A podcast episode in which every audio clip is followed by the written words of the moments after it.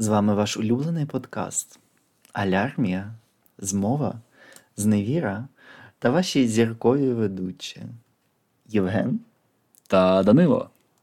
І сьогодні ми поговоримо про зовнішню політику і е, нові течії політичні, я би так сказав, і того бачення російсько-української війни. Я хотів би поговорити про такі речі. Очевидно, що ми вступаємо в нову епоху. Нова епоха, в якій починається мілітаризація. І І закінчується епоха бідності. Е, епоха бідності, так, бо Україні хоче допомогти просто всі держави. 5 тисяч доларів зарплата для вчителів. Задонатити. 5 тисяч 5? Вже вже 5? А скільки було? 4 було. А, перепрошуємо, перепрошуємо. Було ще більше, бо тепер- Обіцянки 4 були. Те, те, що лишиться від гуманітарки, яку абсолютно е, за призначенням використають, а вже ж ми не сподіваємось в цьому. Е, То там можна буде не підняти з вчителям. Добре, це сарказм був. Загалом ми вступаємо в нову епоху. Е, Маленькі новини, зокрема, Латвія, держава, яка вступила до ЄС 2004 року, яка потім приєдналася до Єврозони е, у 2014 році, е, яка відмінила службу за призовом, тепер хоче до неї повернутися. Міністр оборони Латвії дуже чітко сказав: е, попередня система захисту Латвії вона вичерпала себе, і ми бачимо, що Росія не хоче змінювати свої, е, свою поведінку. Тому доведеться нам знову повертатися до призову. Таким чином, Латвія, в якій ем, в Збройних силах, там за населення Латвії всього 2 мільйони осіб, у Збройних силах лише 6 тисяч людей. Е, І відповідно треба підготувати, зокрема, 20 тисяч резервістів. І тому е, наступні 5 років ця маленька Балтійська держава буде змінювати абсолютно свій малюнок і структуру своєї оборони. І, відповідно, оскільки це держава НАТО, то буде посилюватися співпраця. І таке відбувається всюди.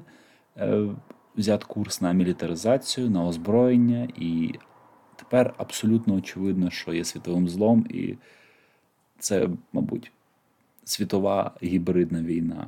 Бо дуже часто фронт йде ідеологічний, і він проходить крізь сім'ї, але загалом маємо розуміти, що як би ми не вважали і якої б думки не, не підтримувалися, завжди можна назвати винного.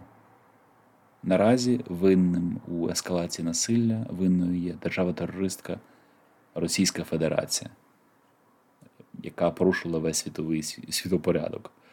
І, зокрема, коли по Німеччині ходиш, то я на Фейсбуці бачу таргетовану рекламу, там, де рекламує Бундесвер, будь ласка, вступай на контракт, обирай собі службу, е, кар'єрне зростання, освіта, фахова підготовка. Коли ходиш по німецькому місті, зокрема по Потсдаму або по Берліну, або ну, я бачив, е, здається, мені навіть в Штральзунді я теж бачив, то на півночі. Постери такі, типу плакати, і написано: ось приєднуйся до своїх, захищай Німеччину. І рекламні плакати, тобто Німеччина, яка взагалі всі європейські армії останні два десятиліття брали курс на демілітаризацію, тепер це звертається назад.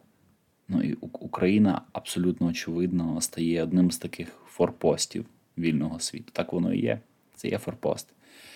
Е, відповідно, ми сьогодні з Данилом це обговорювали. Номер один видатків всіх бюджетів світу, ну, зокрема, окей, принаймні Європи та країн НАТО, це буде оборона. Такі речі, як енергетика, мабуть, далі підуть, бо питання енергетики наразі підіймається, бо теж переосмислення буде всіх оцих от е, логістичних е, ланцюжків та енергетичних. Зокрема, е, Німеччина активно планує відмовитися від російської нафти, слава Богу. Типу, але ну то, то очевидно йшло за цим. Так, тільки щось вони так довго відмовляються, що вже просто пів країни зараз загеноцидять, а вони все ще займаються цим всім. І теж, е, і наскільки я пам'ятаю, це Шпігель опублікував, що Зараз на 60% теж е, зріс ем, експорт, імпорт з Росією, і це не газ і не нафта, це інші продукти, незважаючи ні на що. Якими хочуть закрити, може хтось хоче е, швидко е, піднятися на тому ринку, який ж катастрофічними темпами скорочується, і тому хочуть вивести певні на санкціях нагріти собі руки. Тобто, коли хтось виходить звітом бізнес, то, мабуть, деякі компанії німецькі вирішили е, зайняти е, вакуум на цьому ринкові. Ну, але... Ти знаєш, я ти зараз так. Е, так задумався над цим. Дуже багато хто апелює до того, що що ми будемо робити, якщо Росія розпадеться. Бо, наприклад, багато американських е, політиків, але також і німецьких, говорять про те, що треба послабити е, Росію до такого рівня, щоб вона не могла собі дозволити ці атаки проти інших держав. Але моє питання трохи є іншим. А чому ніхто не говорить про те, що ми можемо зробити, коли Росія розпадеться? Нам менші е, країни чи там угрупування певні Ну, ми ж якось пережили Радянський Союз, коли він розпався. Там теж було багато е, непевностей, і трошки було страшно. І ми згадаємо, те, що Сполучені Штати Америки були проти того, щоб Україна відділилася від е, від, від Радянського Союзу, а власне від Росії. Вони так, так, Київ Чікен. Так е, тому ми згадуємо про згадаємо промову е, Джорджа, Джорджа старшого у раді, там де він чітко засудив там Suicidal був... nationalism, як він сказав. Так, так. Е, якби це все було взято вже з від Горбачова, але факт залишається фактом, що проблема є, і ми з нею, ми з нею зустрінемося. Я більше ніж певний, що якщо санкції протривають, е, якщо Україна протримається далі, і ми залишимося в цьому ракурсі того, що ми вимушуємо, щоб санкції залишалися imposed on Russia, тобто всі залишились в силі проти Росії, то Росія раніше чи пізніше вона розпадеться. Е, перше, я хочу відмінити всю алярмію і всю зневіру. Е, але, але ні, мені йдеться про те, що і вона розпадеться. Розпадеться. І і, нам і нам треба буде з цим працювати. Тобто, та, та розповідь того, що ніц не станеться, оця мілітаризація Європи, зараз що і Сполучені Штати Америки більше грошей видають, і Німеччина зараз в Європі зробила такий крок, що вони чітко дали зрозуміти, що вони будуть виділяти ще більше грошей на те, щоб е, мілітаризувати більше Німеччину для того, щоб відновити армію. Зараз можна побачити, що стільки різних е, програм з'явилося того. Ем, як доєднатися до німецької армії і так далі. Це почалося трошечки раніше, ще е, до повномасштабного вторгнення, але зараз це прям дуже сильно відчутно. От зараз від квітня місяця, що ці плакати з'являються, таргетована реклама і так далі. Тобто, і це буде відбуватися далі в інших країнах. І це де в Польщі вже давно відбувається. Це почало відбуватися в Чехії. Е, в тій самій Словаччині, тобто ну в Польщі вже давно була оця мілітаризація. Mm-hmm. Якщо не помиляюсь, вони найбільше мають німецьких танків закуплених, і загалом більше мають танків у Польщі, ніж у Німеччині. Я розумію. Але сам факт. Так. Я веду до того, що Європа буде сильною достатньо, щоб, якщо що, давати відсіч вже тим маленьким стейтс, які розпадуться, на яких розпадеться Росія. А по-друге. Ну, це неминуче просто. Будь-яка імперія колись добігає кінця, і нам треба з цим ну, зустрітися все. Дивись, ймовірно, ймовірно, я тобі можу засадничо сказати, що Росія демократичною не може просто бути, бо це не природній стан її існування. Там демократія була від літневої революції до жовтневої, той коротенький е, період, коли був там, е, як його, як його звали? Керенський, Олександр Керенський, тимчасовий уряд. От. Вона просто, ну, як так само, як Османська імперія не могла існувати демократичною, вона перестала бути імперією. Що і сталося? Отримали свою свободу е, держави Аравійського півострову, отримали свободу держави Балкан. Е, І Туреччина тільки після того, нарешті, там ну, прийшла до тями і стала демократичною і республікою. Так само, як і Росія. Кінцевий, Кінцева зупинка це одна Московія, як за Івана Калити. Е, або московський улус, як його іноді кажуть. Але там монгольське утворення то геть інша була ситуація. Ну, Росія просто мутувала зараз в державу, яка не продукує жодних сенсів. Я, Але я, я чесно не знаю і не можу давати прогнозів, коли це станеться. Бо такий момент, який ми, може, європейці навіть не усвідомлюють, що росіяни, ті всі, які москальня, яка живе там всередині на цих величезних кілометрах, вони не жили як європейці, вони не знають, що таке звичайний комфорт. Вони готові жити е, в тих умовах жахливих, без жодних товарів, без е, товарів комфорту, жити в жахливих умовах, таких пострадянських оцих от міст.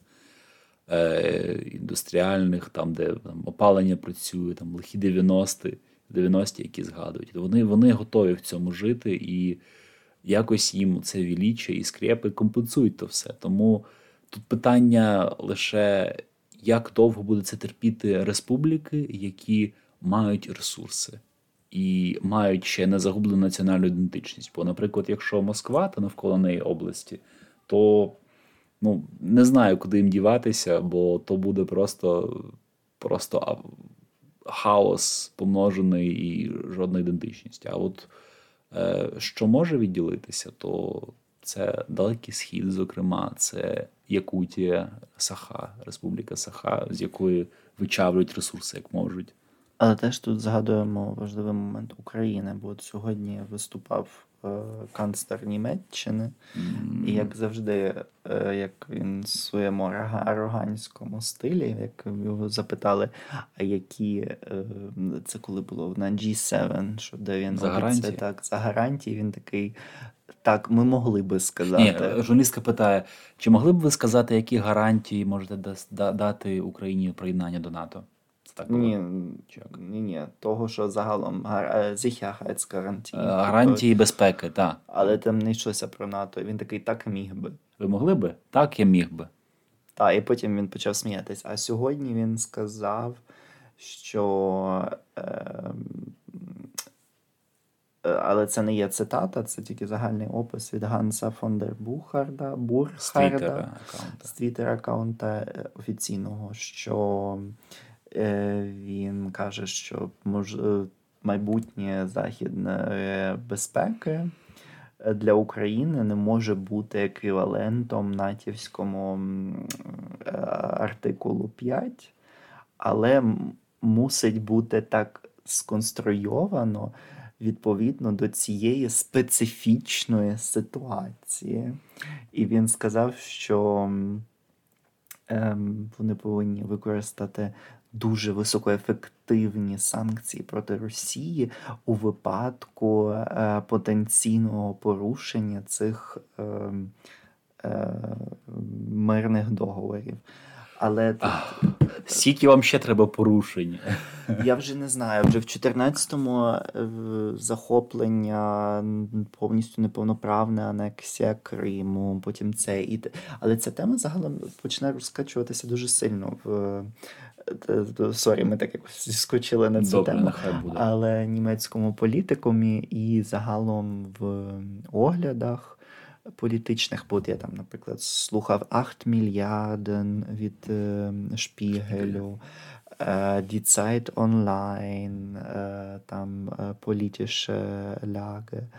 Ем, там ще якийсь подкаст, котрий є доступним на Spotify, він німецькою мовою. І там всюди вони говорять про те, що ну, ну, типу, так, ну ми можемо говорити про повернення, типу, східних регіонів, ну але Крим, він вже так давно анексований. Вони хочуть це легітимізувати, і Та, мені ну, теж казали це... люди, що Дивись, ситуація така. Крим психологічно. Е, Путін Ну там же вже багато росіян, вже ну ж він такий русифікований. Ну це і так не була Україна. При цьому там просто така кількість всього, і я і я в цьому всьому не можу зрозуміти однієї речі. Як на рахунок кордонів, які були визнані всіма. Так, от тут е, буде е, ця частина, чому ми кажемо explicit content на нашому, але якого хера тоді міжнародне право. От просто мені цікаво. Це так от питання теж до наших слухачок і слухачів всюди. Просто може хтось нам пояснить, може ми чогось не розуміємо, але от нахіра тоді е, міжнародне право? От навіщо воно було писане? Щоб поважати чиїсь кордоні, ну, кордони, а тепер сказати: ой, ну давайте щось віддамо. І дивіться, питання з Кримом, воно Давайте віддамо Селезію, наприклад, Чехія. Вона ж колись належала Чехії. е, психологічна, це психологічна Чехія. Психологічна Чехія. Розумієте? Так. Чехи не проти будуть, а вже. Психологічна Кубань. Не будемо та, ображати ж цих чехів, так. Е, бо просто питання Криму тягне цілий комплекс рішень, на які зараз хочуть заплющити очі всій Європі. Тому я закликаю всіх вас, будь ласка, піднімайте питання Криму. Які, які саме питання, на які хочуть заплющити очі? Питання геноциду кримських татар. Ми за це казали, ми за це будемо казати. Які наразі, е, з, зокрема з повідомлень Меджлісу та Рефата Чубарова, е, голови Меджлісу кримськотарського народу, зараз всі ці роки відбувалося і далі продовжується переслідування кримсько-татарських активістів, бо вони в них нема іншої батьківщини, тільки півострів, який є Україною за всіма міжнародними договорами. Україна жодної анексії не визнала, як не визнала Європа, було голосування в ООН. Якщо ці закони ви не визнаєте, любі Та я теж маю питання. От ніхто щось, щось всі забувають, типу всі говорять тільки якби про те, що там нема українців або ще щось, але всі щось забувають про те, що є великий народ, е, татарський народ, кримсько-татарський. який прив'язаний до них. І ми говорили про це в попередніх епізодах теж. І, будь ласка, послухайте для того, щоб чіт, чіткіше зрозуміти цю позицію. Там Євген дуже класно розкладав все по поличках. Дякую. Але зараз тут теж питання того. Тобто зараз Визнати, що їх не існувало. та що їх не існувало, чи просто забрати їхню домівку, тобто не було жодного Бахчисараю, е, не було там Кафи, ну, та- Ахяру, та, все. Та, не та, було Кримських гір, не було ісконно руські землі. Та, пу- ватніки жили і Путінку накатували. Як Ну. це так робити? Ну, зробили з Крим перетворили на військову базу. Це раз. По-друге, було вбито е, Сергія Кокуріна, прапорщика Збройних сил України, під час вторгнення росіян. Були здійснені численні злочини. Зокрема, було порушення військової присяги, коли військові України, України переходили на бік Росії. Це кваліфікується як з державна зрада за законами України. Тобто, коли ви визнаєте е, і будете легітимізувати цю окупацію, це буде порушення всіх законів України, і це фактично буде тактична перемога Путіна. І нагадую ще такий момент щодо Криму: сам Крим йому не потрібен. Чому? Бо це як чемодан без ручки. Йому потрібен цілий коридор, який він теж намагатиметься узаконити. А коридор, відповідно, від е, Ростовської області до, ну, до самого Криму, уздовж е, Азовського узбережжя. І Крим, якщо визнають Крим, то також буде просуватися питання е, всієї цієї території. Тобто, це, це неприйнятно за жодних обставин, і українці мають всюди казати, що тільки повернення під повний контроль всієї України у міжнародно визнаних кордонах, тільки це буде прийнятним варіантом. Коли це станеться, невідомо. Але ми про це не маємо забувати. Е, Також питання щодо е, е, погрози міжнародним судам, це порушення міжнародного морського права, порушення, зокрема, вторгнення у виключно економічну зону, наприклад, вишки Бойка, там, де звідки які вкрали, і звідти качають нафту досі москальня. А теж і послухайте ті, хто знають німецьку, особливо, хто нас там слухає в Австрії, Швейцарії, Німеччині, але теж, якщо ви живете в якійсь іншій країні, але все одно знаєте німецьку, то послухайте теж. Ем, це було в Феніксі, якщо я не помиляюся, там, де політик від ЦДУ розповідає, власне, чому це важливо допомогти Україні, дати більше зброї. Його звуть ем, Родеріх е, Кізевета.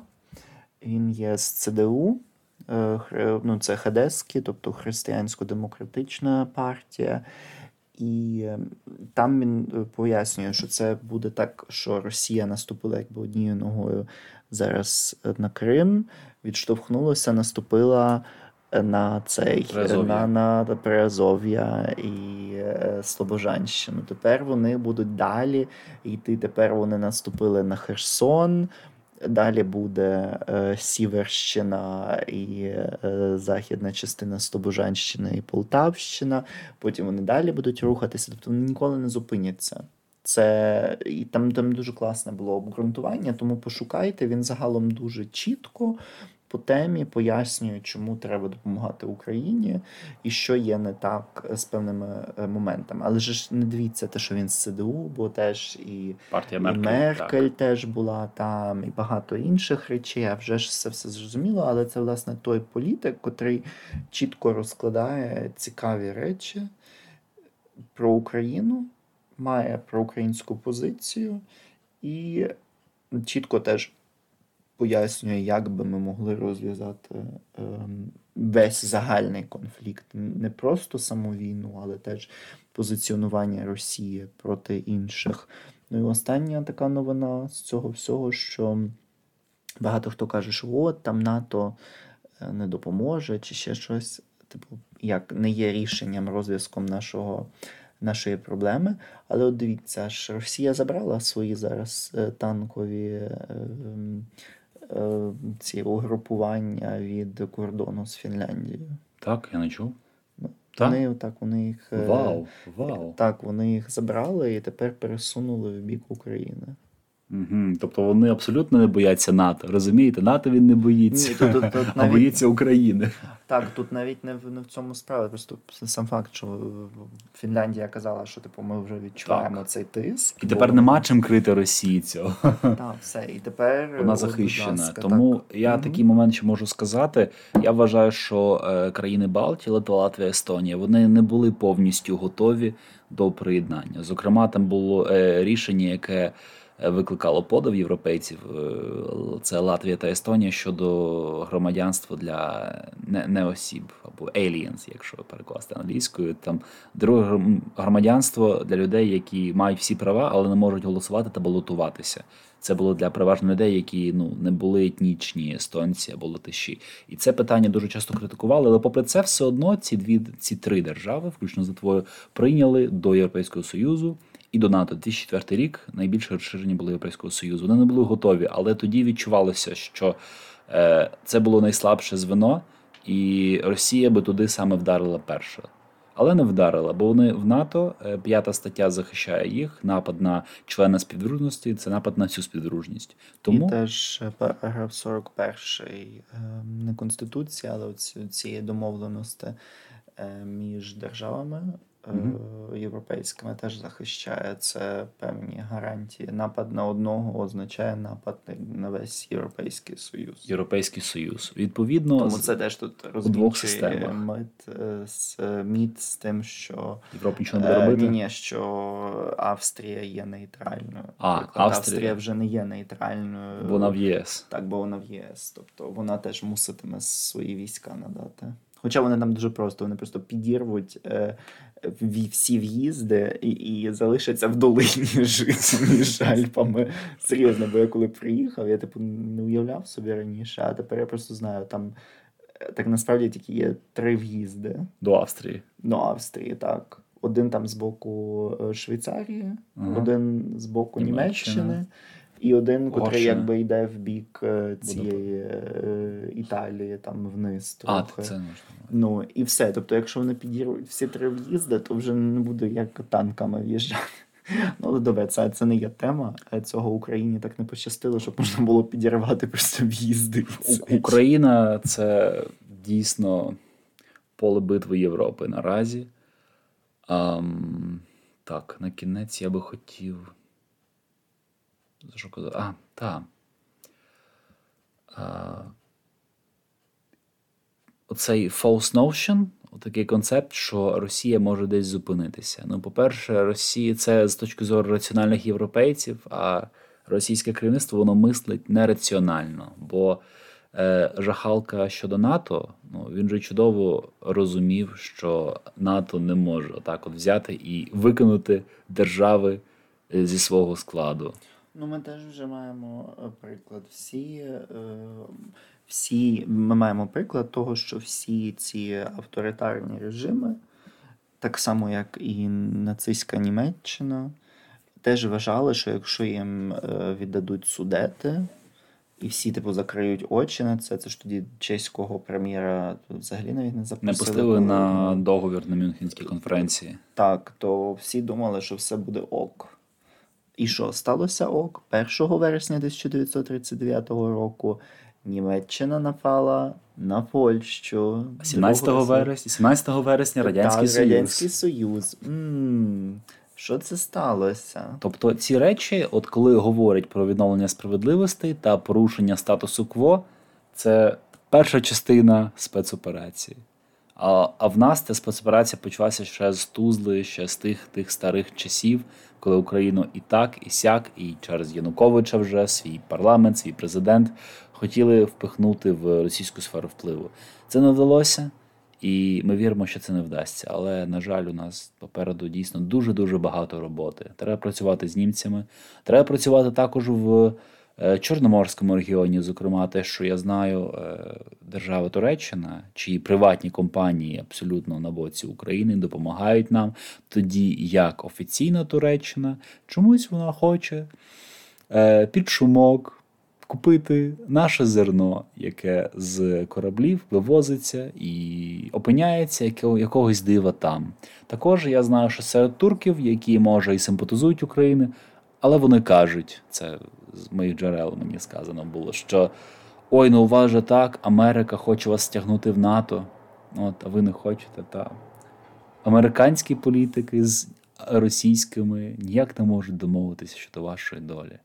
От, і коли ти це чуєш, розумієш, що попереду дуже-дуже багато роботи, е, і українська суб'єктність нарешті вона знов повернулася. Вона оплачена кров'ю, величезною кількістю зусиль, але ця кількість поступово перетворюється в якість. Ми дуже вдячні всім нашим слухачкам та слухачам з України та з-за кордону. Слухайте нас на Дізері, Spotify, Apple подкасті, Google подкастері, подкастері, а також RSS і на інших платформах, де ми є.